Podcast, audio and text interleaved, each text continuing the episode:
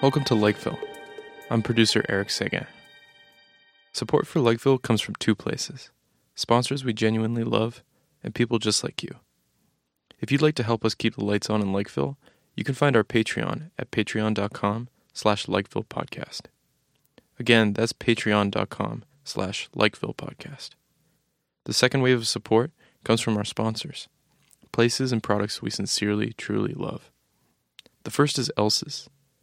In the 90s, a Scandinavian woman took a cab from Toronto to Montreal and opened a bar in the Plateau Montreal. The rest is history. Perhaps the best place in Montreal, if not the world, to have a lively conversation, a good drink, and some great food, Elsa's wants you to enjoy each other. Also sponsoring the podcast is Wiggle Room. Being that it's the city's most vibrant burlesque venue, a night at Wiggle Room feels like a trip back in time to Montreal's rebellious youth. Right across from Schwartz's and other Montreal landmarks, the Wiggle Room promises to entertain on the coldest winter night and the longest summer evening alike. Finally, we receive support from Good Mix, a hearty breakfast mix that really, really cares about your gut health. It keeps you full and makes your body happy. What more could you want in a meal to start your day? You can find links to our sponsors at our website, www.lakevillepodcast.com. Without further ado, here's our host, John Faithful Hamer, introducing today's episode. Okay, welcome to the Lakeville podcast. This is John Faithful Hamer. Today we're going to be talking with Ali Taghva. Did I That's say? definitely my name. I got it right. I think, Uh, who close is enough. the uh, co-founder and editor in chief of the fastest growing news outlet in all of Canada, uh, the Post Millennial. And I, I feel like I'm talking to sort of a, a young kind of Mark Zuckerberg or Ariel Huffington or something like that. Uh, so you have just been working insane amount of hours, growing so fast. How are you handling it? Uh, honestly, we've just been very blessed. We've had a really good team. Um, every step of the way, I think we've just been focused on learning. Um, we started out sort of focused on how does how does content go viral? What are people actually looking for? Um, and then after that, we just kind of focused on how do we make this more high quality.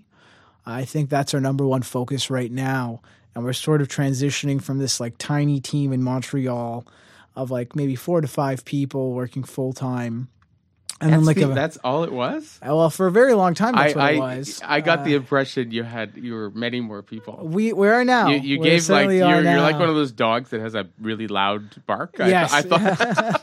and you see it's like a fucking chihuahua or something. I mean, we've we've always been a very very lean team overall. We've had a lot of freelancers who've been very kind to us, who've sent us a lot of good content.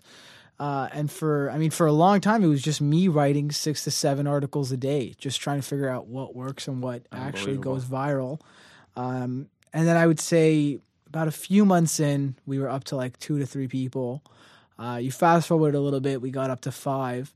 Um, and now we're pretty much getting ready for our largest period of expansion ever. We're going to have a full time reporter on the Hill um, covering federal politics. We're preparing to have a video designer, graphics designer all hired as well within the next couple of weeks. A new ad seller, much more, uh, multiple new writers. Um, and this video slash podcasting pivot that we've been sort of preparing for for about a year now. We're pretty much ready to roll that out. We invested a lot into our studio, and that that looks like it'll be ready in two weeks. So Where's is the studio in Toronto? it's going to be in Montreal. We are expanding to Toronto. I'll be I'll be going to Toronto within the next two weeks to open up a little office there so that we can do Nice. higher quality advertising. So you've been reunited with your girlfriend. She's living there, right? It's Yeah, like you've my been doing long distance. We've been doing long distance Yeah. for a year, which is I don't recommend no, it's terrible. It's, It's disaster. It's heartbreaking. Uh, we're lucky that we're just both super super active. So she's studying law at Osgoode. I'm working super hard. Um, and the long distance sort of let us both not fail out of our lives. She didn't fail out of law school. I didn't fail out of the business. yeah. Uh, but a year into it, I think I'm ready to I'm ready to go back. Yeah, so we'll be we'll be back in Montreal. Toronto will be a small office. Montreal is going to be our uh, media hub. I think all the main production we're going to do is going to be there. All of our main staff hires will be there, and, and we're, we are going to stay a Montreal-based company. I can't see that changing. That's fantastic. Why do you think? I mean, this is something I was talking with my wife about. This, like, why do you think, aside from the virtues that the post millennial has and the things that the questions it asks that other people are not asking, what do you think is giving you the the edge in the market? because you, my- I mean, if you look at the competition, right? I know the competition. Competition is a lot of my very good friends work for places like CBC, and they they have in resources you can't even imagine. Mm-hmm. I mean, like people who, with a lot of training, people who are getting paid a lot of. They have huge teams that can go and research things, and they Mm-hmm. can they can afford to run down a blind alley for a month or two, and then just like scrap the story because it doesn't work. So when you are this little David against this like uh, the your competition has so much more resources than you, and of course they don't have to hustle because it's taxpayer money that pays for all of it. So, which I, I'm not saying is necessarily bad, but it, it definitely gives them a massive advantage over you. How is it that you're still eating eating their lunch? I think a large portion of it comes down to my beard. It's fantastic and well groomed. Uh, and they're just really not focusing The on beard is is pretty fabulous. It's it's very important in this business that you have it's, it well hip- lined. it's hipster fabulous. it has to be said. well, thank you. No, I, I think in all honesty, there's the fact that they're not hustling says a lot of it. And I think authenticity also comes down to a big portion of it. Um, we are genuinely trying to be authentic uh, to what we believe, uh, especially in terms of what we write. I think you can feel that raw energy in our writing. Um, and especially in the hustling, like we really like we get a tiny piece of information and we put that thing out right away um, and push it with all the social media capacity that we can. I think the biggest thing though Yeah, is you that guys definitely know how to use social media Yeah, better we're- than we're capable of That's an that. advantage you have over the the dinosaurs. Well, I they mean, just don't even know how to Instagram or anything. I think at so- this point we're we're probably going to have two million, close to two million page hits, um, more than a million users this month on our main site, and that growth is is pretty fast. I think we're at twenty percent of the national posts size, and I think we're going to end up matching them within maybe two to three months. that's wild. Um, but again, like this all comes back to also just we are a different generation. Like the core of our business is 23 year olds, 24 year olds um, who actually are trying to build a modern business.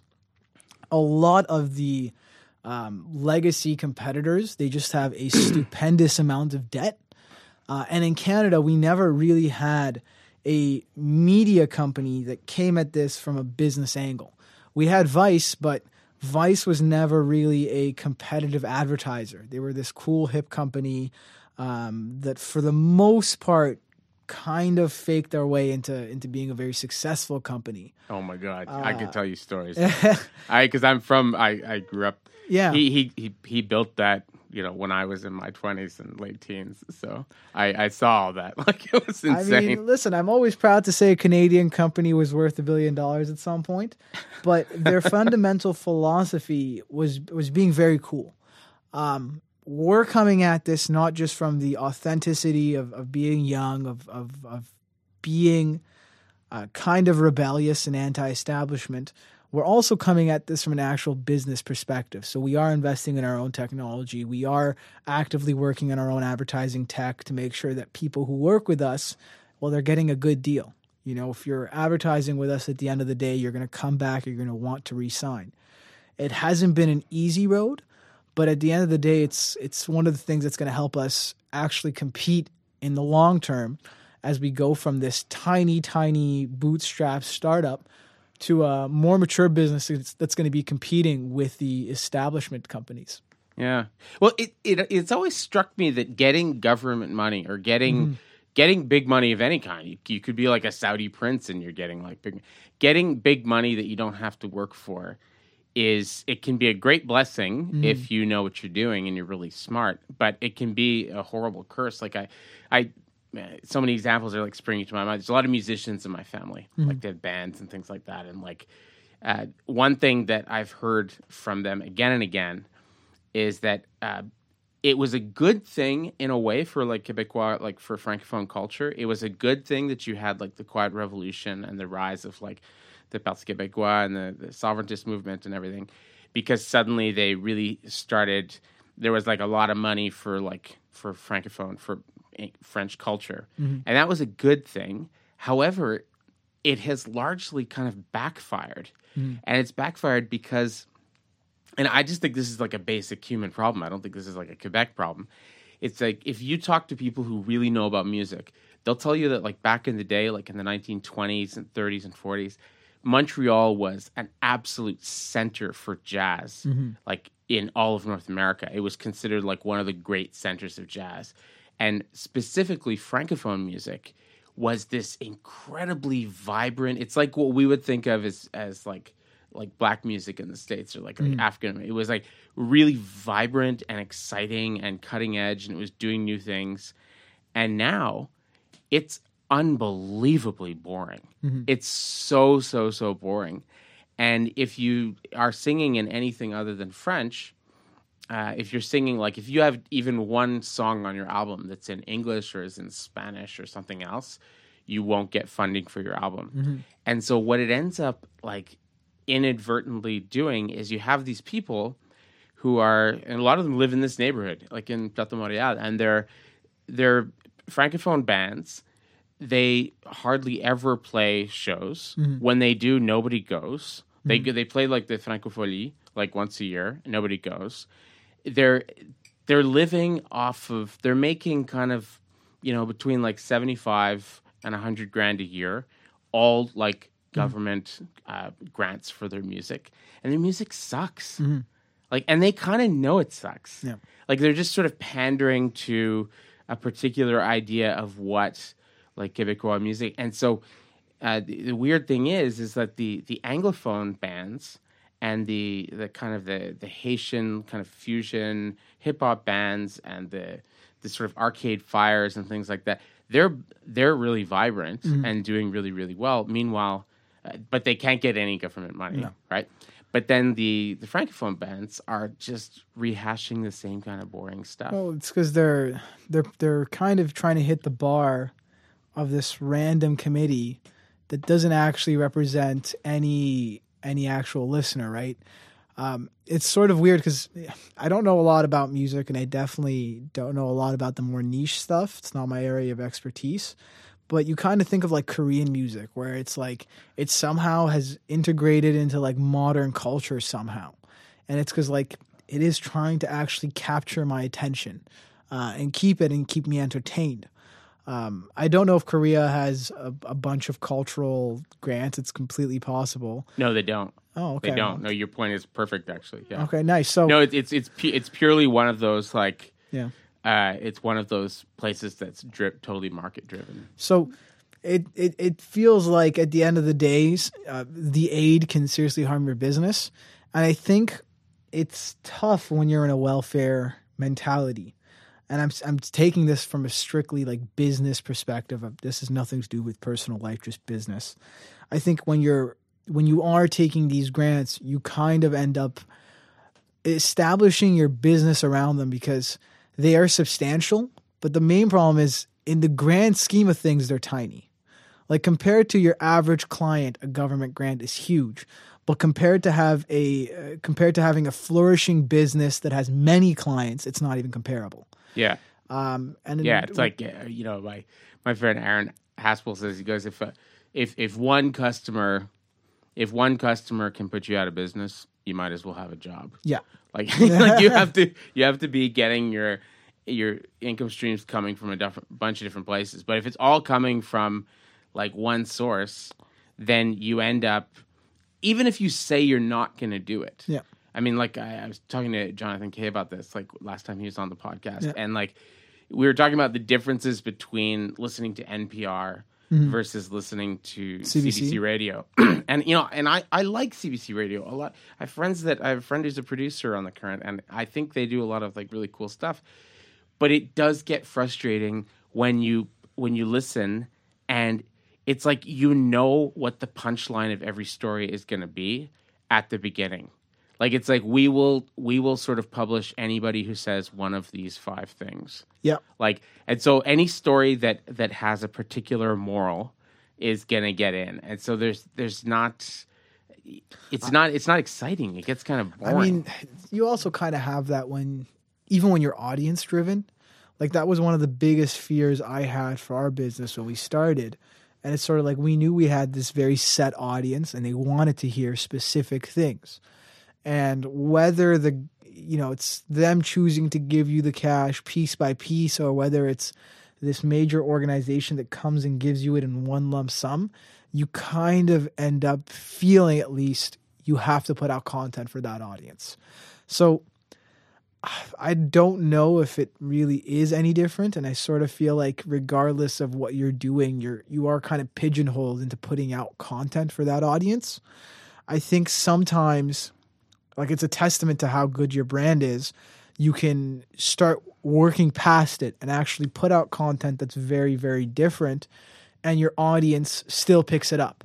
And that's sort of a sign of of like a piece a content provider that's actually a tastemaker that's actually pushing the conversation uh, and that can really do some amazing things.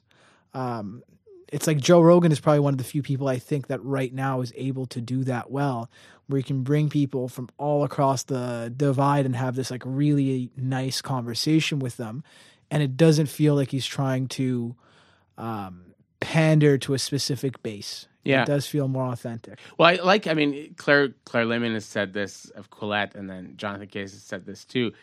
I asked him specifically, how do you prevent getting like captured by a particular particular group? And he said, well, basically, you know, there's a couple ways to do it, but the best way is just on a regular basis, just throw a grenade. Yep. Like put out something that you know your base is not going to like and just to just to remind them that that you are in control, that you are editing this shit, that they're not driving, Mm-hmm. you know, and just tell them like, yeah, we we happen to agree on a lot of stuff, and that's cool, but like, I'm not pandering to you, and you're Yeah. not running this. So, Yeah.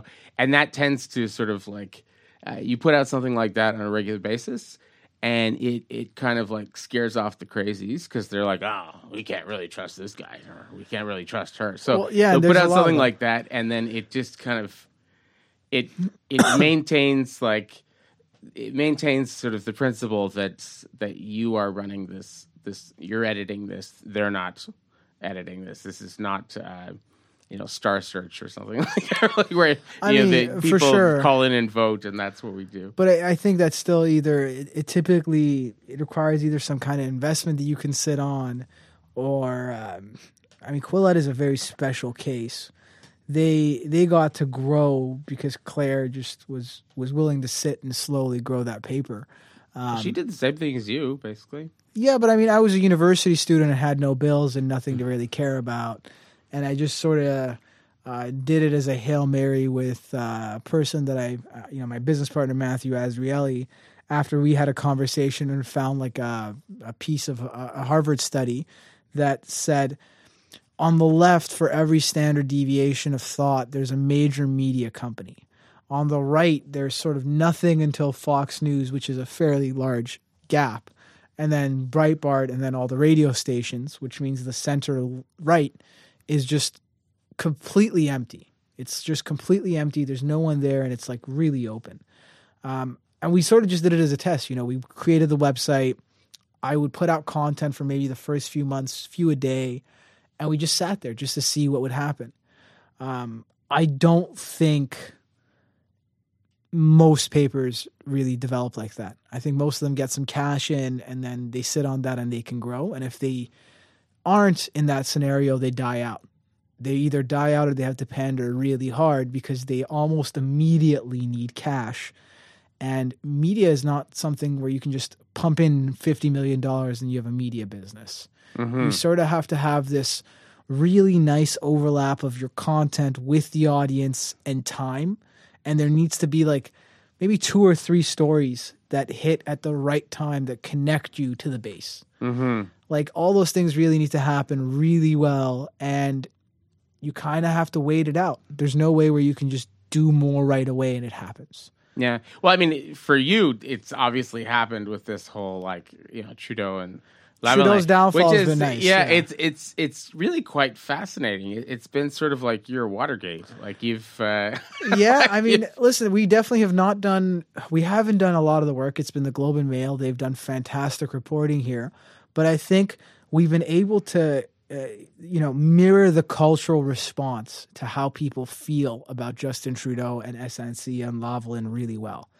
Um, over the last three months, which is, I think, the timeline of SNC, we've quadrupled our size. You know, we went from like 250,000 users to 2 million, so I guess 10 times um, in three months. And that's really happened because of the way we're covering the story and I think the cultural tone we're taking.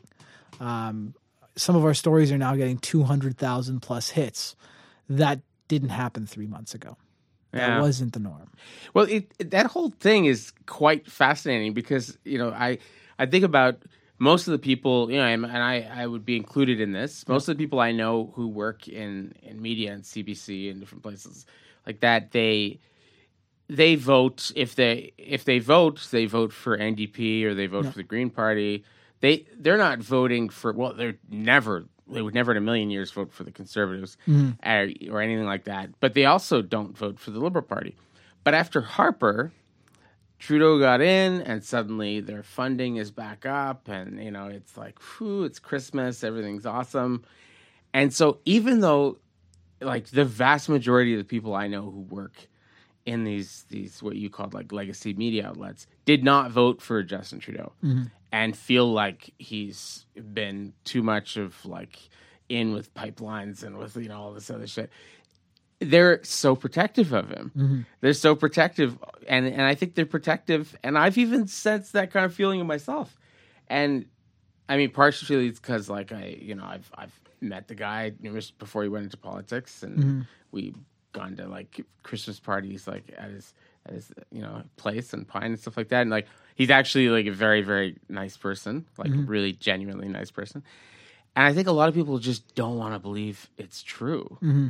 it's like so heartbreaking. It, it almost feels like, oh, I thought, you know, I thought like that that I disagreed with you, but you were at least like really good. I mean, And this is very, it, it kind of, I think a lot of people sort of have, a lot of Canadians have identified with Trudeau. Yeah. Even if they didn't vote for him, they feel like, yeah, we're like the basically, you know, maybe not always the sharpest knife in the drawer, but we're basically just really good people. And, you know, he means well, you know, and this is, this whole thing is like, well, maybe he doesn't mean well.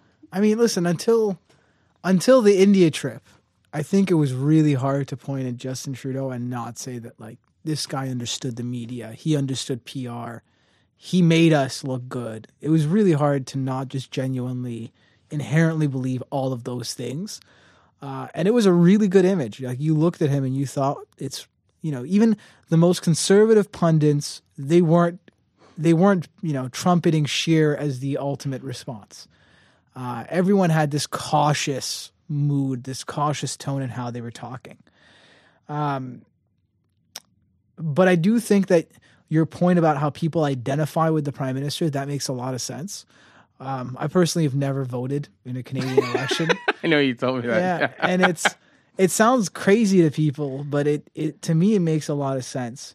I feel like the moment, uh, although one thing I one thing I will be doing for the next election is I'm going to go and then just cross out that I'm not actually voting for anyone, so that I am exercising the right because I do think the right to vote is very important. I just think as a journalist, when you go out and you vote, you almost do identify now with the person you voted for. And their mistakes kind of feel now like your mistakes. And if they're stupid, you feel stupid. and like I guess like I understand that everyone's supposed to be independent, but I think we're all just way more petty than we are independent. And that pettiness just drives really deep into our core person. So I've basically decided I just won't vote because if I vote, I'm going to really feel like this person is now my guy and I'm going to go to the ends of the earth for him. And I do feel like a lot of people, a lot of people feel that way with a lot of candidates. They're willing to give them a lot more passes um, across the political spectrum. It's it's not really a conservative NDP liberal thing. It's it's across the political spectrum. Yeah, well, I mean, when people once people get invested, then you get the sunk costs, right? Yes. You've like Yeah. you've invested, you've put yourself out there. I I don't know. I mean, I I've voted in various different ways. Some of the ways I've voted in my past, I'm like really ashamed of. Actually, like I voted for. Uh, I voted we in the, the referendum. One of the first times I voted when I was Yeah. in my early 20s, I voted in favor of separation. Uh, I was like one of those stupid Anglophone Quebecers who voted. Because I, I I still believed that that um, that the separatists were going to create basically like a, a Scandinavian style social democracy in like a like a Norway or Sweden in North America, and I thought this like you know at that age uh, being like a fucking idiot i like i thought this was like gonna be a good idea Yeah. back then uh, but then of course the night of after he lost he got like a little little drunk Yeah. and then he was saying like yeah basically It's the foreigners. it was uh, basically, you know, the money in the ethnic vote. Yeah. You know, read uh, fucking Jews and like, like that's basically what he was saying. You know, and like I was, I remember, I will never forget. I was sitting there with like a whole bunch of my friends, and we were all these like super super progressive like Montreal like Anglos primarily who had all like voted uh, yes and voted like voted yes and everything, and we were all you know really pumped you know as if it was like a Canadiens game. We're watching poli- politics was like a sport to us at that point, and when he said that, you could just everybody completely sobered up. It's like if you're like baked and suddenly your grandmother calls you. Oh, you're like completely. We suddenly were all totally, totally, and our hearts just sunk, and we were like, "Oh my god!" It was like that moment where you realize what everybody's been saying. This movement is all about. It's really this is what it's really all about. Yeah. And that was my like that was my sort of come to Jesus moment where I was like, this is actually just a ethnic nationalist movement primarily. Yep. This is like there's nothing special about this is not a socially demo. I mean there are like uh, there is a minority and Quebec Solidaire is sort of holding out the flag for that, but like you know they're never going to get more than a few seats and Manon is a very good person, but she's like she's a she's a dying breed. Like they're not uh so yeah, I mean it, it was rough. No, but I, I get what you're saying about like how you know if you if you get like connected, you can you can be be invested. I guess. right? Yeah. But but where do you think this is all going to go? Because I mean, obviously, this this Trudeau and the the scandal is an absolute disaster. It's a shit show. But I, you know, I was saying to you know one of your one of your colleagues uh, the other day, like I uh, to Barrett, um, I I said like I think he's still gonna win at the moment because the the opposition is so weak. It's very analogous to what's happening in the states right now. Like mm-hmm. like Trump will probably win because his competition's so weak. I mean, I don't think it- Trudeau and and Trump at the moment have this great advantage that their their opposition is cl- seems clueless to me. Yeah. I mean, what do you what do you think? I mean, I would I would say that if we're talking about movements, the liberal movement is very strong in Canada. I think their coalition of of the people that they brought together is a is a bigger coalition than the conservative coalition, especially with Maxime Bernier just existing. Um, I what do you mean? Like just he just by him existing, he pulls away a lot of energy, or Well, he's going to pull something away, right? And the conservative movement has typically been like a 30% to like 35% kind of vote. So they really do need every every percentage to win, especially cuz the Liberal Party is typically not that weak come election time, so it's hard for them to take away voters unlike the NDP which kind of just collapses for the Liberals and even now they they look like they're going to collapse. I don't think they've been able to make any of their payments for anything. They've had to remortgage their building in uh, in Ottawa, so they're they're in a pretty but tough we want to mess. trust them with our national economy. yes. Uh, it, so we're t- if we're talking about movements for sure, the liberal movement is in a bigger position compared to the conservative. Movement. You see it as a movement. Yeah, I- I- if we're talking about like the left movement versus the right movement, the left movement is in a better position, um, but the number one thing that typically kills liberal governments is insider fighting. Like that's how they die. They kill each other. Um, Stephen Harper was a very intelligent man, but he was never this charismatic all star leader. Uh, he won his first few terms and then became this, you know, very kind of scary fighter um, because the liberals were fighting each other and they were disorganized. I think a lot of those key factors are now happening. You have a potentially weak uh, liberal vote in BC where they have to win votes. You could have a potentially weak vote in Ontario. You could also have a surprisingly weak vote in Quebec. And like all those things uh, could lead to a very surprising turn come the election. Um, and if we're being on, honest about like where the liberals are, anything other than a majority government is basically a defeat for Trudeau. Uh, until six months ago, we were all talking about more liberal majorities.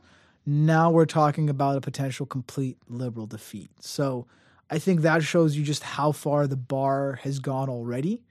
And we're just at the beginning. Campaigning mm-hmm. hasn't started. Uh, the budget the liberals are uh, have put forward doesn't seem like it did anything.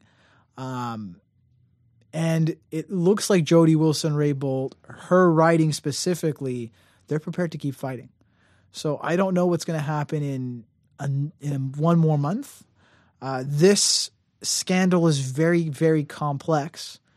But the part that isn't complex is that the attorney general resigned. I think that one portion in itself is such a scary thing that most Canadians, especially when thinking about the United States and their AG situation, they get that gut feeling. Yeah. No, it doesn't. It doesn't. Uh, it doesn't feel good. One sort of missed. You know, you mentioned before that part of the reason why the post millennial's been so successful is because the center right is just yeah. you know, wide open. Like if we were playing hockey, you'd be like, oh my god, that's like that's like wide open. Just go through there. The defenseman's high. He's not paying attention. Like that. It was real opportunity there. I think a, a political opportunity that's that's missing right now is if you look at Stephen Harper's book that he just came out with, like mm-hmm. right here, right now. I was, you know, I was like one of the biggest like anti-Harper people. I couldn't stand him when he was prime minister. and All these things, but I read the I read the book, um, and I was blown away by it. It's it's mm. very very very powerful. It's really good. And the first thing I thought when I got to the end of the book was, I, I was sort of worried. Mm-hmm. I thought like, oh my god, like if if Scheer starts talking like the Harper in this book, mm-hmm. he's gonna he's gonna kill. Yeah. But he's not talking like the Harper in that book. Like if Harper were to come out come out of retirement and come back and talk like like he does in that book, if any because basically exactly what you're saying the post millennial is doing is occupying this like mm-hmm. this empty over here you got crazy crazy like Ezra Levant and his like you know conspiracy theory nuts you know rebel media they're out there. And then you've got kind of the left and the center left all occupied. And then the center right being just an open field. Politically the the center left the center right um, space that Harper takes mm-hmm. in that book is unbelievable. Like he says you know we we made all these mistakes. We we listened to these libertarians, these free market ideologues, and they they basically are a cancer on the conservative movement, just like the the, the communists were to the left in the 20th century. And we need to just basically like kick them out of like the board meetings, like mm. stop listening to them because what they say is like poison. It's mm. dumb. Like you know, we I mean, need regulated markets. we need regulated banks. We need to take care of yeah. working people and like. I mean, he could win. I just don't know why Scheer doesn't do it. There's there's definitely some very tough questions that we need to talk about, like in terms of what's going to happen to the Canadian population in the very near future. Globalization and technological change are are are really about to mess up how they're about to disrupt like all of society. Um, I think a Canadian government put out a report a couple of years ago saying that like 30 to 40% of Canadian jobs are going to be automated and we have absolutely no no clue what to do about this. So I think a lot of people are very scared because they see what's about to happen to them. a significant portion of the population has already been disrupted and is in this like chaotic state. And there's a group of us that are just we're winning as a result of the disruption. All of that is really worrying. All that needs to be talked about, and I think Harper does talk about the you know inner city and outer city mentality really well. Um, Somewheres and nowheres. Yeah, exactly. I just I don't know if Andrew Scheer needs to be super vocal about any of this stuff. Um, the media, on average, is is a little bit more center left. Uh, I would say on the whole of it all. Um, we just talked about how there was a there's companies on every standard deviation of thought on the left. So I think if Scheer comes out and just starts being in front of everyone's eyes more than he needs to, um, that just opens him up to ha- to be attacked. And I think right now, Justin Trudeau and and his scandals are doing more damage uh, to his own brand than anything just than Scheer could do. And if we're thinking about how media works today, how we use social media to keep real track of our own supporters, how we then target them at the precise moment to get them to say the precise things, and and and, and that, that that's happening. It's really hard to think that we're going to actually change someone's mind that's our opponent. Like when you have such good data on your people and you're constantly monitoring them and you're talking to them the way they want to be talked about and you know how they think. The only real way to destroy the relationship there is to make sure the base and the person in, in who's who's leading it, they no longer have a connection. It's really hard for us to do that. It's not hard for the person themselves to sever that link. And mm-hmm. Trudeau messing up with his feminist image, with the indigenous relations, with veterans relations, with like these core groups, with Quebec potentially, that's what's going to hurt him in the long term. Um, I, I think you, you talk about the fact that like Doug Ford really didn't go in front of the media during the Ontario race. He made his own.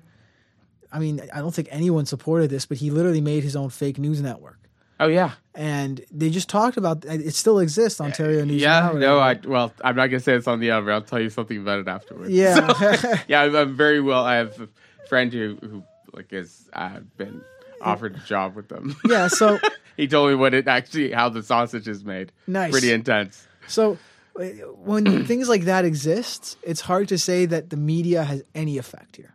I think at the end of the day, it comes down to what your relationship is with your base, and Trudeau is really messing up that relationship enough that I think Scheer getting in there is just too many chefs in one kitchen. Way too many chefs. Okay, so you he, he basically can just like sit back and let let the damage. I mean, look, who else? Who else are you going to vote for? Jagmeet Singh is looking like he's continuously going to fail, and if Scheer comes out as being too right wing, all that does is solidify the opposition vote against him. If you actually are extremely scared of Andrew Scheer, what you're going to do is you're going to vote for Trudeau. What that's going to do is it's going to collapse the NDP base even harder, and it gives even more votes uh, to to Trudeau. At the end of the day, he kind of has to walk this tightrope of being a very not in your face, very nice, calm, collected conservative, and I think that's really the only way he wins this. I think if he gets too deep into the you know right wing politics that we see in the states, that's his. It's it, it basically could kill him. Yeah, but I mean, Harper in his book, he doesn't he doesn't sound like an American right winger. definitely He sounds like a really sort of um, like an old school, you know, Tory. Like Mm. he sounds like a Canadian conservative, which is which is actually, I mean, most of what is called conservative now in the United States is actually radical. Mm-hmm. They want radical changes. You know, like the the the old school Canadian conservative is like they have more of an attitude like if it ain't broke, don't fix it. Like Mm-hmm. just you know, if if something is seems to be working well, just like leave it alone. Don't don't mess with it, right? I mean, I would say like just politics in the states in, in general is becoming radical. I don't know. Oh yeah, it's just, so polarized on Yeah. every way. Yeah. I I would say that like even the new establishment of the Democrats has such a wide gap between the establishment, the same way that the Tea Partiers and uh, the beginning of the of, of the separation of the Republicans had with with the establishment Republicans. I think it was hard to see that in the Democratic base maybe two three years ago, but you're really starting to see that now. I think mainstream news sites are even now like adopting the term establishment Democrat. That wasn't a real thing that we talked about. You were just a Democrat. You weren't an establishment Democrat. Yeah. Well, a lot of it has come, you know, Jordan Peterson talks about this a lot. Like a mm-hmm. lot of it has become this like winner takes all Yeah. strategy, right? And and what one of the things that Jordan Peterson has really stressed often is that when you're playing any kind of game, mm-hmm. whether it be the politics game or the business game or whatever, any kind of game you're playing, the most important thing is that you get invited to the next game. Mm-hmm. So you, you, you want to play the game in such a way that you are likely to be invited to the next game and people are going to want to like you know invite you to the next game. And so if you have a strategy of winner takes all regardless of what your strategy is right and nobody's going to i mean like although i you know i, I to some extent i understand like uh, you know jody Raybould's like I, her situation right like she's in a bad situation but taping people's Mm-hmm. like private conversations and posting correspondence stuff like that like I mean, that I- is I playing the game in a way I where nobody's gonna trust you again ever I guess, but I, I don't have a problem with her taping it. I don't have a problem with anyone taping anything. I'm going to be honest. really Yeah, like I'm a pretty open person. There's some conversations that are supposed to be for the team, but let me be clear, like I've never gone to my team member and been like, "Go do this extremely immoral thing." this thing that is horrible yeah yeah, like yeah and then expect, "Hey, why'd you rat me out?" Like this it's not equal, but like what if I come up to you and I'm like, "I'm going to go murder the fucking teacher." I'm gonna go murder. that's And- exactly what you said before this Yeah, just wait for it. I'm, I'm gonna do it. Total uh, fake news fake news And then you just fucking you call the police and you're like, he's a murderer. yeah And I recorded it because he said some crazy ass Yeah, shit. yeah, you should yeah. go stop this man before he does something terrible. And like the SNC thing wasn't illegal, but we're about to get we're about to get fucked. China's about to look at us and be like, "Hey, you were telling oh us they already you're- have yeah, you're we've lost all our moral authority there yeah it's it's the Saudis are going to look at us say the same thing. Hey, you constantly are bad mouthing us, and yet you have this giant hole. Uh, I mean, I think there is um, global trading institutions that will look at us and also just say like, "What are you doing? Like, you're supposed to have very set trade laws." yeah Um, so to pretend that this isn't something ins- immensely immoral and of the public interest, like this is the same as as a whistleblower, yeah right? This isn't someone who recorded uh, someone to blackmail them later on. It wasn't like Jody Wilson Raybould called them and said, "Give me thirty million dollars, or I'm gonna ruin your life." yeah She said, Don't do this terrible thing. In the tape, she says, I'm thinking about the safety of the prime minister, right? She's warning him that what he's about to do is wrong. Um, so I, I do, I do have a I do have a problem with the idea that she shouldn't have recorded this. I think the clerk resigning kind of showed how much he knew he fucked up. Um, we're going to see how far this goes, this continues to go. But let's go back to where the story started. Like it started with like, I didn't pressure her. I didn't direct her. oh wait, no, I did. I mean, it didn't do it hard enough. Oh no, she still had all the power. Like, how many more lies are we gonna believe until at some point we're just like, we need a real investigation? yeah Like this is we started this at like we did nothing wrong and now the argument is just like we did it for the jobs. Oh wait, the jobs thing wasn't even real. We did it for something. Yeah. Well, I think what it is is it's it's a kind of corruption, which is because I've talked to a lot of people about this, and like it's it's a kind of corruption that is so much more insidious than the kind of cartoonish idea of corruption. Yeah. we have this like cartoonish idea where there's like a brown paper bag, and I'm like, yeah, here's like uh, you know, uh, make an offer you can like like you give like a, a bunch of money inside a, a bag, or you know, like there's a brown envelope or something like that. This is actually a, a far more insidious kind of corruption because what it is is it's these people that all went to the same they all went to LCC. They all went to Selwyn House. They all went to the same private. I went to my alma mater, McGill. They all went to they all went to you know the McGill. They they did the same. They they did the Europe backpack trip Yep. at the same time. They went to the same brown cafes in Amsterdam. They've got the same pictures of themselves with like long hair, sitting on the steps of McGill, kind of smoking weed. They I they do- basically think of themselves as good people, and and in fact. I would say they are good people. And so they assume that whatever we're doing, Mm-hmm. like, hey, I, I know that. You know, okay, yeah, they did some shady shit, but like they basically mean well, these are good people and they've got the interests of Quebec and Canada Yeah. like at heart. And so come on, just to give him he's a good guy. Let him off. He he didn't he was drunk. He didn't mean what he said. Like and so it's it's a kind of corruption that is I think I, a lot of people I've talked to about this. They don't they don't get it. It's not corruption in the sleazy brown paper bag way. That is actually much easier to call out because because you sort of know that yeah, Yeah. that's shady. like this is no Conrad with money. the money. There's, there's no money changing hands here. There's no. It's just people who who believe that they're inherently Hmm. good and they mean well and they trust it because I know that guy. You know, I like They uh, almost believe their own bullshit. yeah they they're sure that like this is a basically good institution because it's like my people are running it my generation that i grew up is running it and so they're not bad people Yeah.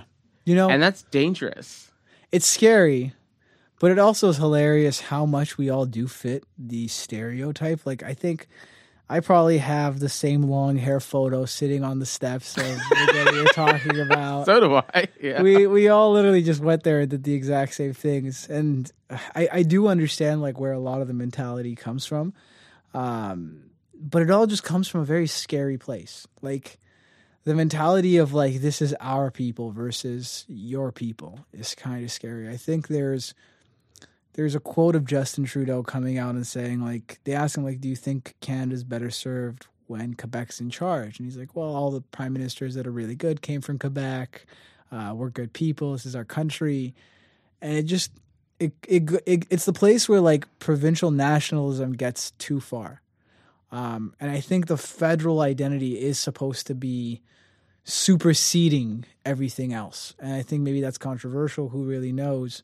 But it is really it, is a very scary and worrying kind of nationalism that undermines that entire mentality that's coming from it yeah and uh, it's funny because it comes from a lot of the people who are typically um, branding themselves anti-nationalist. They, you know, they're the people who are um, vocally anti-nationalist for almost every other scenario, unless it's funding the CBC or saving a corrupt Quebec company that pays for strippers and yachts. I mean, I'm not Hey, against. don't knock it till you try yeah, it okay listen, don't knock it till you if try it. So- SNC wants to buy me strippers and yachts, the Post Millennial will publish very yes pro things absolutely yeah so Or if the government wants to pay us a million dollars, I could I could change our entire editorial policy. Just make sure it's in non-denominational bills, hard to tell, and the blag should be green, just so it looks environmentally friendly. So the the stuff, oh my god, this the stuff that Gavin. I mean, I I love that you have that hunger with because like when Gavin McInnes was getting vice going here in Montreal, the Yeah. stuff that he would do to like because he was just you know like you guys, he was Yeah. just a couple people trying to like make this thing happen, and he would do stuff like there would be. I what was the band? They were from New Jersey. They were like a big hip hop band at the time, but uh, they would be playing a show at like the the the Big O or something like that, and they were coming up here, and it was um, I can't remember I'm blanking on the name of the the band, but he called up their general manager and pretended to be black. And he said, I'm just a black man living up here in Montreal. And, you know, I'm trying to get this thing called Vice going. And, like, it would be really great if you could give me an interview. Like, like he he did this, like, this full on, like, pato to, like, get. And they, this is African American band, which I'm blanking on right now. They like, and they they were like, oh okay, yeah, fine, yeah. And so and so they gave him, and it was over Oh, the God. radio. Like it was So they over. never realized they Gavin- didn't see him.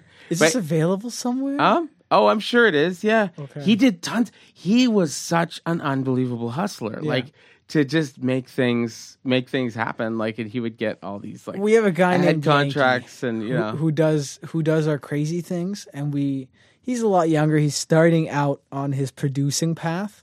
And last week, he just spent an hour and a half with some Somalian scammers who were just trying to get a CRA information. He's like, I wonder where the end result of this CRA scam is. Um, and they ended up, so we gave them my number as his accountant. They ended up calling him with my phone number, and it says like my name, my photo, everything on the call. And then another Somalian man picks up and talks with um, with uh, with Yankee uh, and pretends to be me, and I'm there. I'm literally besides Yankee, and we're just we're just so dumbfounded by the fact that they were like this ballsy. They had the chutzpah to just literally pretend to be me, and they're like, "Hello, my name is Ali. I'm your accountant." And Yankee's just like, "I I can't believe they are this ballsy." So we we literally keep going. We go to the end, and then they ask for like the bank account information, and we're like, "Well, we're not gonna pay you. Do you want to just keep talking with us?" And the guy got so offended. He's like, "You literally wasted so much of my time. Like this is just so long." And we are like, "Yeah, that was pretty." that's amazing. So they're Yeah. the big they're the big players now. It's not the Nigerians or the Well, Russians anymore. Like the the accent sounded like from from uh, East Africa, but I'm not really sure. It was pretty hilarious. Uh, I I wish we could get it out, but we just got like so destroyed while trying to get this content ready. Maybe we'll release it in print at some point. Maybe. really, you'll do that. So Well, Yankee had just he was just like yeah, like laughing the entire time and taking it as like a joke. So when you listen to the phone call, it almost sounds like we are pranking them while they're trying to prank us. It's like a it's a video game or something. Have you good. had any like? I mean, I've just because we've Yeah. we've had it here. Like lots of organizations have had. it. Have you had people try and like sort of um, sort of hack into you and try and like steal your stuff and like get your? And I don't know if they anyone's offer- really They try and like sort of hold you hostage and say. You know, if we'll give you your data back if you like give us money. Like I mean, they, they they come out of there's a bunch of them out of St. Yeah. Petersburg that do stuff like that. I mean, I don't think there's. We're pretty careful if we ever have any tips. So I don't think there's anything for people to come in and really take from us. Uh, we've had organizations try to affect our writing. They've sort of just been like, "Hey, change this, or we'll, there'll be consequences." Uh, and we've been very, we've been very capable. So nothing's ever, nothing's You didn't ever, flinch. no, you didn't flinch. when they like threatened to sue you and things like no, that. No, we've been very we've been very lucky and uh, very blessed. I'm gonna Yeah. leave it at that. So, where do you see this going? Do you see this just continuing with more kind of print online? Do you see this going to radio? You said you were talking well, about we're podcasting. we're basically getting video, TV. Where are you going? we basically do like three month sprints. So um, we basically pick like an aspect of our business that we really want to beef up in three months. We basically haul ass, and then once it's done, we go to the next section. Um, I know the grand vision is we're going to be going to OTT, long format video production and podcast production, so that we're producing just all the long format content that you love from documentaries to uh, panel shows uh, to to fiction kind of content. So we're not trying to be this very restricted piece uh, business, but we're also we're expanding very slowly on in terms of like each individual product. So when we launch it, there's a lot of resources put behind it. And we are trying to be a subscription based uh, business just as much as we are an advertising based business.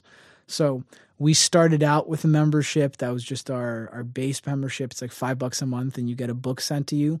I know that's about to be expanded, maybe five different ways within the next few months. We're about to have a polling system. So if you're a Politico, you pay more and you have access to daily polling, and it's going to be in depth polling for the election. Oh wow, the Bloomberg model. Yeah, yeah, so- that's a, that was a brilliant business model. I mean, he he made billions off of that. Yeah, it's just some people want very high quality data Yeah. given to them, um, you know, as soon as it comes out, and we're going to be building into our verticals. You you have to have a lot of like money to be able to get access to all that stuff? We've been good with our advertising. We've been we've been very good with our advertising. We're extremely lean. I mean, compared to most media companies, I think we're just extremely lean, especially by the fact that we are in Montreal. Like if you're a startup in Toronto, you're you're already paying so much more just by the fact that you have to pay rent in Toronto. Yeah. Right? Someone can someone can live in Quebec with a very median income comfortably. Oh yeah, yeah. you can't do amazing. that in Toronto. Yeah. You I know, can't. like my, my my wife and I could never live the standard of living that we have in Montreal if we were in Toronto or, or Boston or New York or London. Like it's just or Vancouver, forget it. Like yeah, no, it's you definitely the the operating costs are are really really low. Yeah. yeah.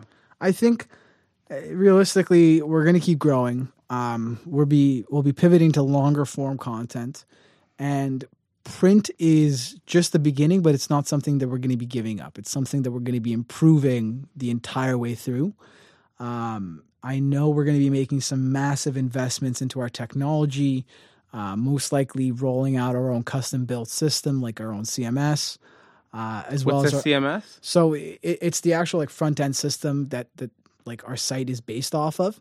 Um, we're not just going to be building off the content management system. We're also going to be building off the entire front end and back end, all the digital stack. Right now, you work with you're on WordPress, yeah, based, and right? it's it's pretty it's pretty miserable now because Is of, it?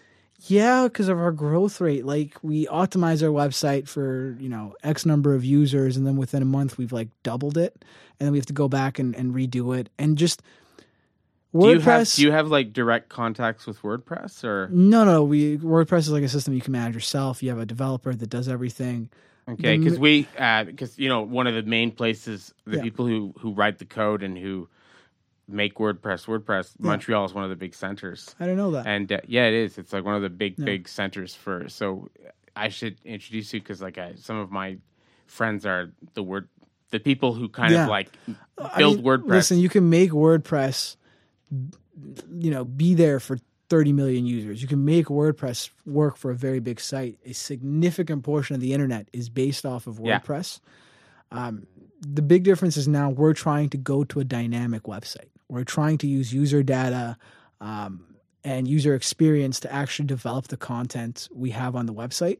And we want to show more than just the basic, you know, text and image and video. Um, we're going to be starting to get into a lot of data journalism. We're going to be getting into just long format investigations. And to make those pieces profitable, Mhm. we're going to need better technology to make sure they, you know, you get every ounce of, of value out of it, whether it's a dynamic paywall to make sure that you're only trying to turn the most dedicated users into members, or it's just a web stack that's going to make your site faster. You kind of need all of them to be there. hmm Okay, so that's where you because I, I know when I talk to my my students who tend who are, you know, on average 18, 19, I guess, like, Yeah. and um, they get most of their news. They don't read. They've never read a newspaper in their life. Most Yeah. of them, right? They get their news, and they also don't watch TV No. news at all. They get their news off of YouTube. Mhm. They get it off of podcasts. They have, um, they will have like a particular podcast. Like for instance, let's say this is not very common, but let's say they um, listen to the current, Mhm. right? They don't listen to the current on the radio when it's on. They have the the podcast app Mhm. for they have like subscribed Yeah. to the current Like Stitcher or whatever. and yeah, and they like they listen to that so they get it primarily in that that auditory Yeah. like through their headphones right so it seems like if the post millennial is getting it is getting to them in in some sort of auditory way that Yeah. would be you know I mean, yeah, the big the big thing is that people's consumption of entertainment and media hasn't gone down at all. It's increased by quite a bit. The format that you get it in has just changed. Um, and I think one of the biggest plays in media is just be where the modern consumption, you know, route is. Be a little bit younger than your competitors, uh, so that the younger audience, which hasn't picked a preferred brand right now, uh, can identify with you. you must be like 20 because i'm 44 and the average person I know in in the media is my age or older, like Yeah. between 44 and like let's say 54. I So did. you guys are like 20 years younger than the average. Yeah, I mean, there's. I, I did a media trip a little while ago. What is a media trip? They they Do you grab- drop acid and go to the CBC website? I wish what you- that's what No, that would no. be great. What do you, what is a media Uh, trip? They, they- you know, organization takes a bunch of journalists to a random country for you guys to meet people. Um, so I was on that. I was on the the trip, and I was maybe like twenty years younger than the next person there. So I definitely felt how young I was compared to the everyone else. But our site has a pretty diverse audience. Um, it's not I mean, we don't have like the under 18 category. That's not really where we are right now because I do think our topics are very, very serious. Uh, you do kind of need to be kind of dialed in to politics and the global world to understand where we're coming from. But from 18 to 60, there is a completely equal distribution of people. So, you know, we have a lot of 20 year olds, a lot of 30 year olds, a lot of 40 year olds, a lot of 50 year olds, a lot of 60 year olds there isn't this ginormous number of 60 year olds compared to the number of 20 year olds. They're about all equal. So I think that shows you how much we're bridging the gap in that we're we're where where we are, the old people can watch us and they still enjoy it and they understand where we're coming from. Uh, and then the young people, they're starting to pick it up too and they're starting to enjoy it and and, and I think they enjoy it the most. Um, and I'm hopeful that as our quality picks up and as we do more distribution mechanisms, like you know, doing more on Snapchat, doing more on Reddit, uh, we'll get to a younger audience as well. I think we do want to get down to the 16 plus category. Mm-hmm. That would be nice. Well, you know, I, a friend of mine, he got a job with the the basically the foreign service in Canada, and he has worked as like uh, basically second in command in various kind of sort of Canadian embassies all over the mm-hmm. world and stuff like that. Anyway, when he got this when he got this job, they first gave him this I don't know what you call it. It's almost like like this boot camp situation, this training, which I thought was absolutely mind blowing. Like he went all over Canada. Mm-hmm. Like they he went they they flew him up to the Northwest Territories to Yukon. He went to Baffin Island. He went to uh, to like all over Vancouver. He went to like needle exchange programs with like junkies like in Vancouver. He went to actually see the tar sands like all around Alberta. He went and like talked to people up like in Fort McMurray. He like went and looked at all this stuff. He went to uh, he he did like a ride around with cops in Winnipeg in like really dangerous like thuggish neighborhoods in Winnipeg. He went different places in Toronto. He went all over Quebec, all over like Labrador. Real And they- traveler. Well, they basically they wanted him. They're like, you're going to be representing Canada in the world as like a diplomat, as a senior mm-hmm. level, like in the foreign service. We want you to actually know the country that you're representing. Yeah. And he said to me, like after he went through all this procedure, he was telling, you know, he and his wife were over for dinner, and like, and he's telling Annalise and I about all this, and and he said, you know, if if this was required of people who like journalists in Canada and of like you know professors in Canada, if they had to actually go around Yeah. and like see the country that you're talking about and you're preaching to, it would be such a good thing because very often you you know if you get somebody who just lives in a little bubble in Toronto or Montreal and they're like pontificating about like the tar sands and the pipelines and stuff like they have no fucking idea what they're talking about. They have no they really they have no idea what they're talking about. I'm- they're yeah. talking about like like the fisheries in Newfoundland. They have no they've never met a fisherman. They've never seen they don't know what they're talking about. And so if you if the post millennial could somehow you know, it sounds like you've been doing a lot of that. You've been trying to sort of tap into those Yeah. like those voices that aren't kind of making it into I'm- the mainstream media. I mean, I'm blown away by just the more I'm in news, I'm the more I'm blown away by how much we write about stuff we don't know.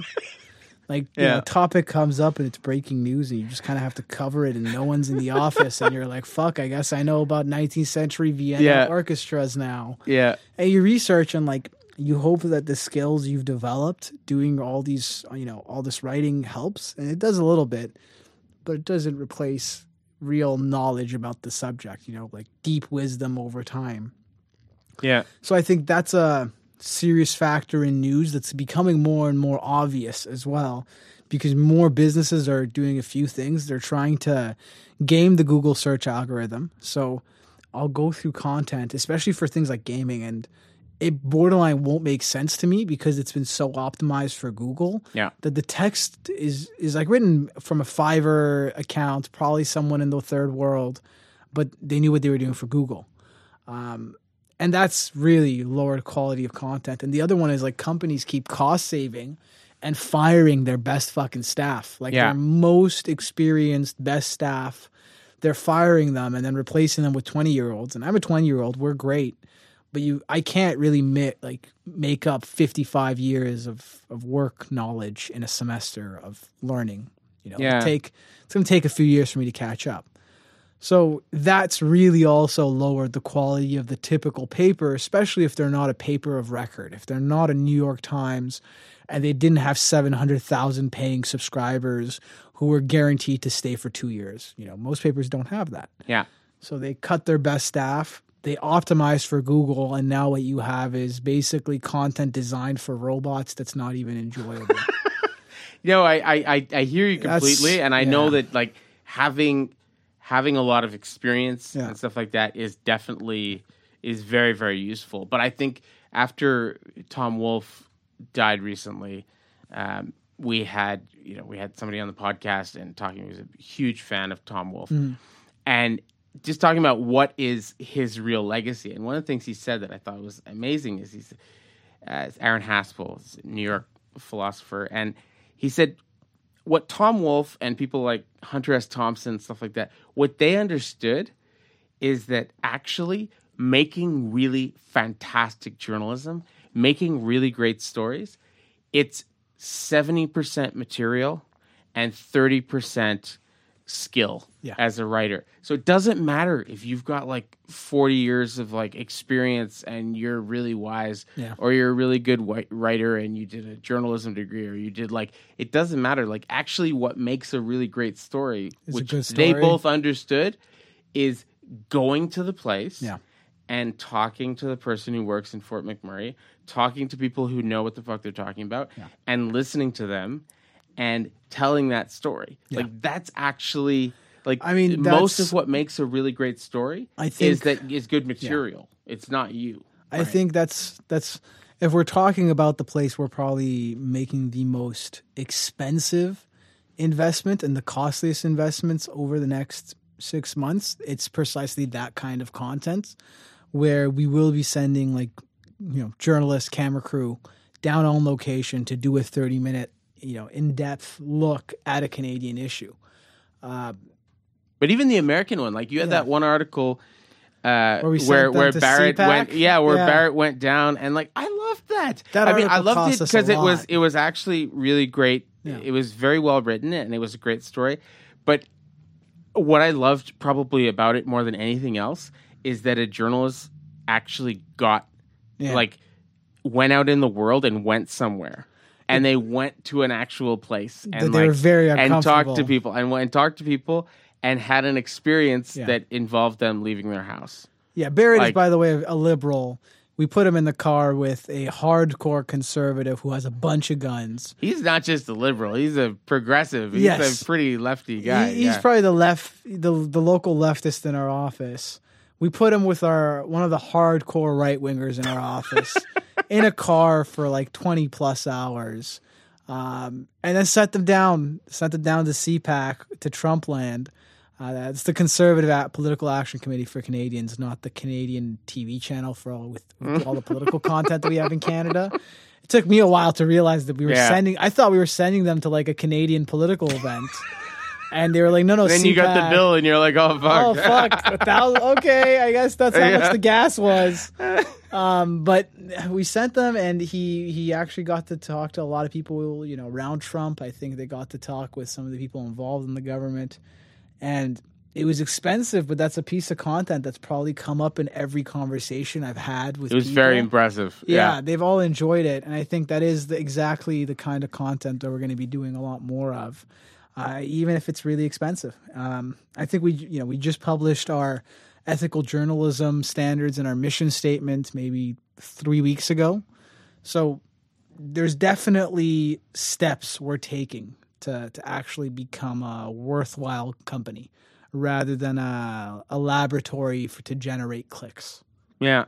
Well, I know when I've when I've asked when I've asked you know former students and present students who come from you know rural areas in Quebec and different things, as to what would you want more than anything else, like if from a news organization, and they've told me like a Mohawk student told me she's like you know I would really like for them to just uh, get somebody to come over to Kahnawake and like talk to us for like an hour Yeah. and get like an actual like like talk to us what we think.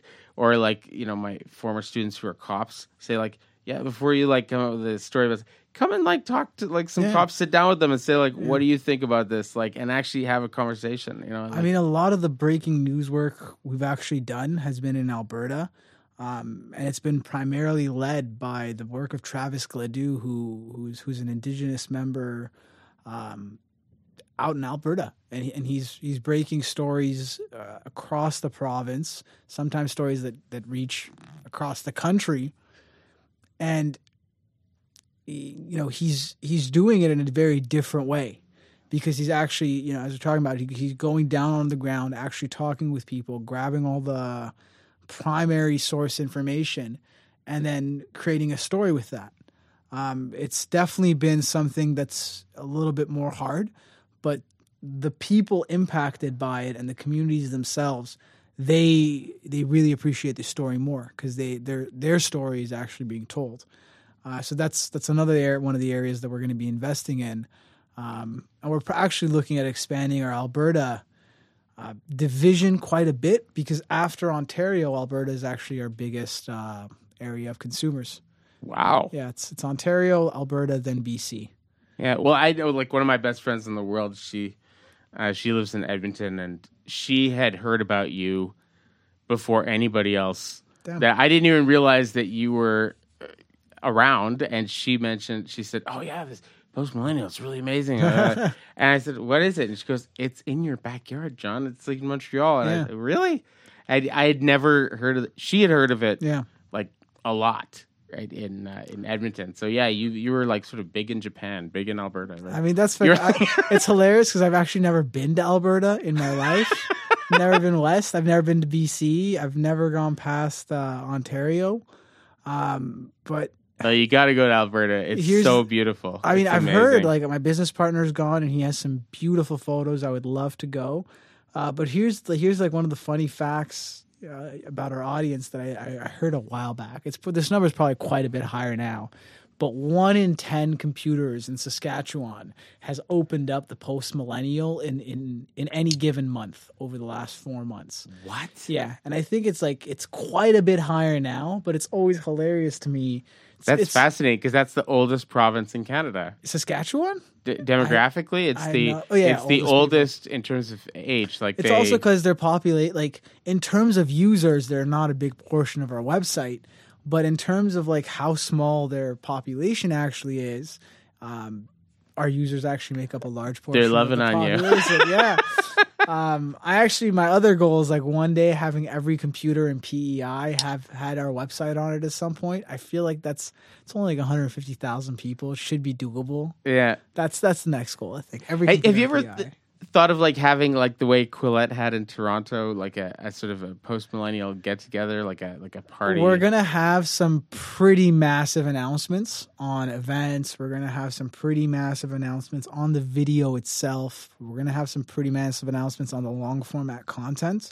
Like we've secured some pretty massive partners uh, for all of them already. I can't really go too into depth. yeah. I got in trouble because I talked about this stuff a little while ago, and they were like, "It's too early. You shouldn't have said it." And I was like, "Oh well, fuck." Well, I didn't bring back. I didn't bring up where you just came back from. But, Yes, uh, yeah, suffice it to say, you've been like. Uh, I've been working hard. You've been balling. so you, you've been like traveling around in like uh, Yeah, we've been international man of mystery. So you've been, uh, you've been, you know, so a lot. I mean, a lot of people are very excited about what you're doing. I mean, that's definitely. I mean, our team has been fantastic. Like I work hard, but our team, the core team, has been very solid. My business partner Matthew Azrieli has been fantastic. We've been working our butts off to make this happen. Um, and and really, I don't think if if if it wasn't timed the way it's been timed now, if we didn't have the partnership that I have with Matthew, um, and we didn't have this exact area in the political spectrum that we do, I don't think any of it would have worked. And I think like one of the hardest things has been maintaining this pro freedom of speech mentality, even when it's been really tough. I mean, you know, it, it is really tough to have an actual freedom of speech mentality today. Um, but for us, we've been lucky and it all just kind of crossed really well. Just Mhm. really, really well. yeah, well, I I read. Um, it was a couple of years ago. I read uh, Ariel Huffington's book. Yeah. where she talked about building this like media empire and stuff like that. And I, one of the things I remember from the book so clearly, and I, I get this from you very often, is she said, "You you have this like adrenaline like rush, and you're just like going Yeah. like 70, 80 hours a week, like all the time, and you go go go go, and media is is it's always like happening, right?" She goes, "But then you like hit a wall, and you realize that um, the not sleeping." Mhm. you realize that the the number one way in which like the lack of sleep affects you it's not what you think you think it's gonna like make you sort of get every cold and flu that's going around yeah it kind of does that a little bit and you think it's gonna make you like kind of like grumpy and stuff like that because actually you realize that the the biggest effect of not sleeping and being in that adrenaline junkie like i'm building a media organization thing is you lose your creativity. Mm-hmm. Yeah, yeah, for you sure. start sort of like just thinking in a very kind of categorical predictable way. Yeah. and she goes when i when i started like saying okay i need to like actually sleep and i need to just like let it go and like go to sleep and and do that i suddenly was able to think in a much more creative way rather mm-hmm. than a kind of a speedy ritalin way. Like I, I had I, I had I could think in a more creative way, and that's where I actually could see business opportunities that I normally wouldn't see. Yeah. Because I'm like I have the capacity to think creatively and long term rather than just being like on the Lavalin like kind of like hamster Yeah. wheel or whatever whatever the thing happens I to mean, be at the it, time. You it know what I definitely mean? Like feels like a crack hit when you're when you're. I've never done crack. But Yeah. I feel like it definitely. Yeah, feels neither like a have I. hit. but it's Uh, like it's yeah. the media cycle is is truly grueling. Um, I definitely think of like days I've gone without like sleep, like maybe three to four days back to back. Like at the peak of SNC, that's crazy. we had to get so much content out that I just couldn't sleep because I also knew like it was such it was content that was going to get so many hits. So if there was any mistakes, we would get caught right away. It would be a problem, and it would be bad for the brand. So like, and at the same time, I knew like if we waited, we would lose so much traffic that we couldn't wait. The story was happening in Yeah. minutes. Um, so I went like four days without sleep. That's insane. Uh, but if you also look at like the post millennials growth chart, it's literally like the it's like giant growth for like three months, uh, and that's like me working like that's the entire team working nonstop, crazy hours. We're all on a roll. We have an amazing system. Then we hit this like wall, as you're saying, like where we're just like we can't really put out more content, and we can't really distribute it what we have any differently. So we're just kind of stuck. We either need more cash or magic to somehow grow. And then you get really depressed and it's like instantly we plateau for a month and like that's the scenario where we've gone like okay, our infrastructure right now has been tapped. What's the next maneuver? So again, it's like we go from like no sleep, no relaxation to now a month of kind of everyone's agreed that we there's no point in working overdrive on content because we've hit the wall. And we now come back to the table and we plan and we're like, okay, what do our users really want? Where can we go to grow? How can we be creative without spending more cash? And then we kind of like make a plan again. And then you go out and then we suddenly have three months of intense growth. Um, the nicest thing I learned a little while ago after I took my first vacation, like real vacation in maybe two years since we started this thing, um, was that it's actually really unstable to to do these like three month sprints and then a month of like maintaining momentum. If we could find a mechanism to actually like stably develop every month and no one got burnt out, we would probably be in a far healthier place. Um, and when I came back, we actually started like rolling a lot of that out. We hired a lot more people. You know, we weren't five people anymore. We were something a lot more. And now we're getting to a place where we are functional every single day of the week, whether I'm in the office or not, whether Matthew's in the office or not, whether one person's sick or not. We're able to cover the base layer of content and we never have this off period. And what's that's done is it actually created a lot of slack in our staff. So they are coming up with really creative ideas and they want to take on more roles. And our users have now developed this relationship with us where they know more content will always be there. Mm-hmm. And they show up every day. And the effect of those two things has given us such good content that these people are now coming en masse. And because more people are coming just for the sake of coming, we take bigger risks on the content. Yeah. So it's like I look at the last month and it's like our growth chart has almost like snapped. And it's not because we're quote unquote working our asses off anymore. We are, but not to the same extent. It's because we're now trying to build stably, like as stable as you can in a startup. But It's- don't you think that's? I, I mean, my impression every time I've talked to like people who like have been really, really successful in in business. Uh, I've heard this so many times. I mentioned Yeah. before, like Nassim Nicholas Taleb, like he, he said this, but many people have told me this. Uh, people I know who've made like, I mean, my, my cousin has just you know sold one of his companies for it sold for sixty million dollars, and now he's building another one. It's doing really, really well.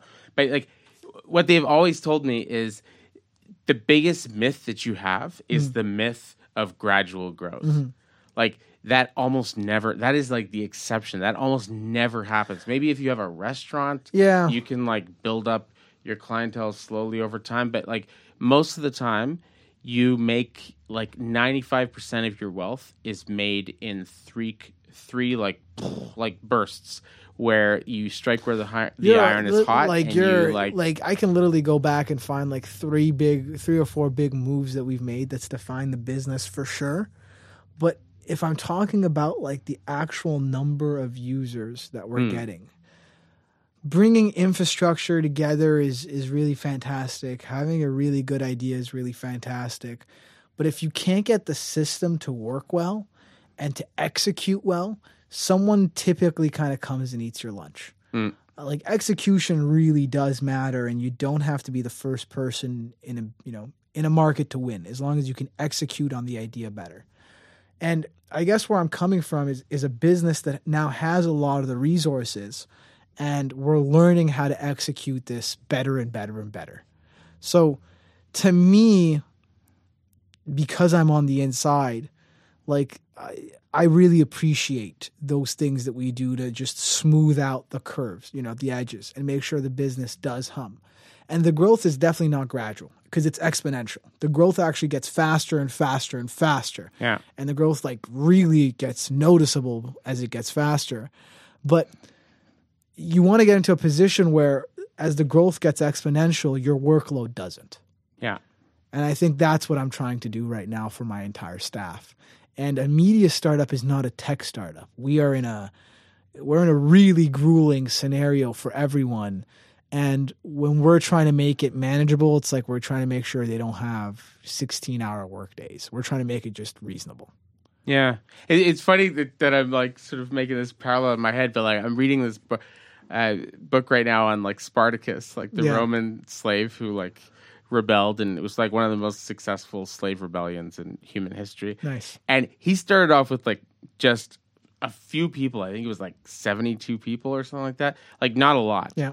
The bunch of gladiators that like rebelled and like his his movement, which mm-hmm. lasted for a couple of years and completely freaked out the entire Roman Empire, and they defeated Roman armies. He started off with seventy-two. I think it was like seventy-two people, and within like a year, he had like seventy thousand Wow. people. Like this, and they were just like roving around, like conquering shit and stuff like that. And people who like study this, they say that one of the main reasons why Spartacus was so successful is that he didn't try and do everything himself. Yeah. Which is that a lot of other kind of leaders of insurgent movements mm-hmm. of various kinds, they become like kind of micromanagers. They mm-hmm. want to like run everything themselves and they run themselves ragged and they exhaust themselves and or they exhaust all the people Yeah. closely close to them. Spartacus was one of these people who immediately he would delegate mm-hmm. constantly. He would delegate to other people. He would share power mm-hmm. and share responsibility, and so he wasn't like exhausting himself. He would have like other people involved, you know. And he didn't try and he wasn't a control freak Yeah. about like running the organization. So from a, I mean, regardless of what you think about like his, you know, raping and pillaging or whatever they were doing, but like It's probably bad. it was like it's probably whatever. It's like they're they were rebelling against the Romans. But like in terms of an organizational model, I thought like pretty smart. Like he was like pretty pretty know- badass about like managing going from being this skeleton crew to this giant movement. You know and- what actually makes that survive though? It's it's building a real culture and institutions to make sure that you're delegating with purpose. I think like along the way we had a lot of like pretty bad early on hires because we were a startup and you would hire someone and they just wouldn't have any of the skills and then it would get really costly. So like building those institutions into the company so that as you're delegating power, it does feel fair. People do feel like they're there with purpose. They do feel like this is just as much their baby as it's our baby. Um, and I think that's been really important because we've we've always been willing to delegate, but delegating in most cases can have a lot of damage unless you build some really good institutions and some good culture into the company. And for a team of 23 year old dudes in the middle of Montreal, Yeah. it's it's hard to do that. It's hard to do that. Well, I mean, I, I've seen and I've I've participated in different institutions, and I've noticed that that has got to be like one of the biggest issues, like in terms of delegation of power, in terms of making things be flexible and Yeah. fast. Like eh, when I was in grad school in Baltimore at Johns Hopkins, Mm. if you wanted to get something done, it was I remember because my cousin was in grad school at McGill at the same time, and we would talk about this. And for him to get something done at McGill, it would be a nightmare because like there would be only one person that had the authority to sign off on Yeah. that thing. If that person happened to be like on vacation for two weeks, gone. that meant that like all of those forms would pile up on somebody's desk for two weeks, right? And then they would get back and they'd have less, uh, other work to do, and so it wouldn't. Nobody would get to it for like five weeks, right? Wow. Whereas uh, for the same procedure at Johns Hopkins, they had a much more decentralized model, and there would be like 30 people that had the authority to sign off on that thing. Mm-hmm. Now, that means that there's 30 more opportunities for somebody to make a mistake. Yeah. But they did the cost benefit analysis, and they're like, to be able to be really flexible and fast and limber as an institution, to be able to like Mm-hmm. Yeah. make things happen faster, it's worth it to us Yeah. than rather than Well, having like news is definitely in a in an awkward middle zone there where you don't want to publish fake news, so you definitely want to make sure you have you know two to three editors that can go over every piece of content. At the same time, there is a two-hour news cycle on breaking news. If you don't have the breaking news up within two hours of it happening, chance of you getting any hits That's from that insane. is zero that's insane. unless you're doing like a really in-depth analysis or opinion piece but i'm just saying coverage of the news in of itself is a two-hour cycle so if you can do a decentralized system and still have everything come out clean you're going to win so there's a lot to gain by decentralizing as much as possible uh, you just got to make sure again the bar is there the institution is there it's like the new york times just expects their writers to fact check everything and their whole basis is that we just expect you to do a good enough job. And they have editors who still check, but that's not the purpose of how it's done. For us, we can't take that mentality. Like I expect every writer to do their fact checking for sure, but because everyone's so young, we still have to tell them that we're definitely going to check everything word for word. And that means like we have to take on this extra layer before we can decentralize all the way.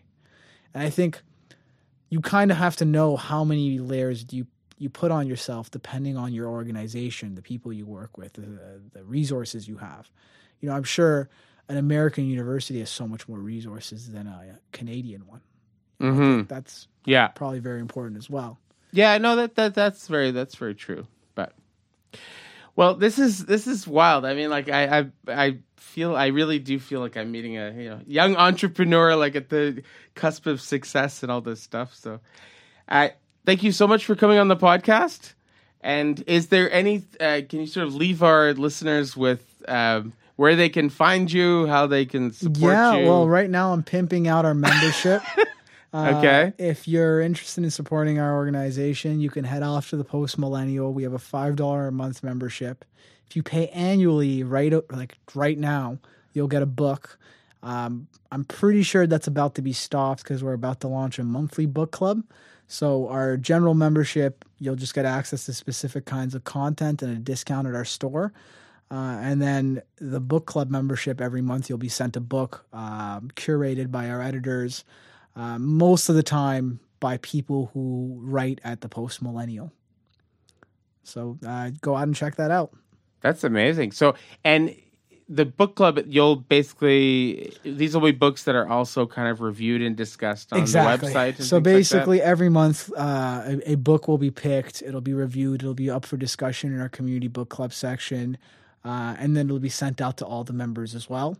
Um, they're going to get a hard copy version just so that they actually get a little bookshelf that they can develop over time. Mhm. Um, I'm trying to get us to a point where we can send them a digital copy and a print copy because I think that would be the nicest because you have the print copy to show off to your friends and then the digital to actually use. like a Kindle version. Yeah, yeah. yeah, yeah. Whatever we can really do to make that happen. Right now, we're trying to talk to a major uh, book publishing company to try to get a deal set with them. Uh, but in the meantime, go out and check out the membership. Either way, I'll be very happy. If not, just go read the site. Our ads will still monetize your clicks. Awesome. Well, thank you so much for coming on the podcast, and I wish you great good fortune with this project. And uh, we'll have to have you on again. Thank you. I had a great right. time. Take care.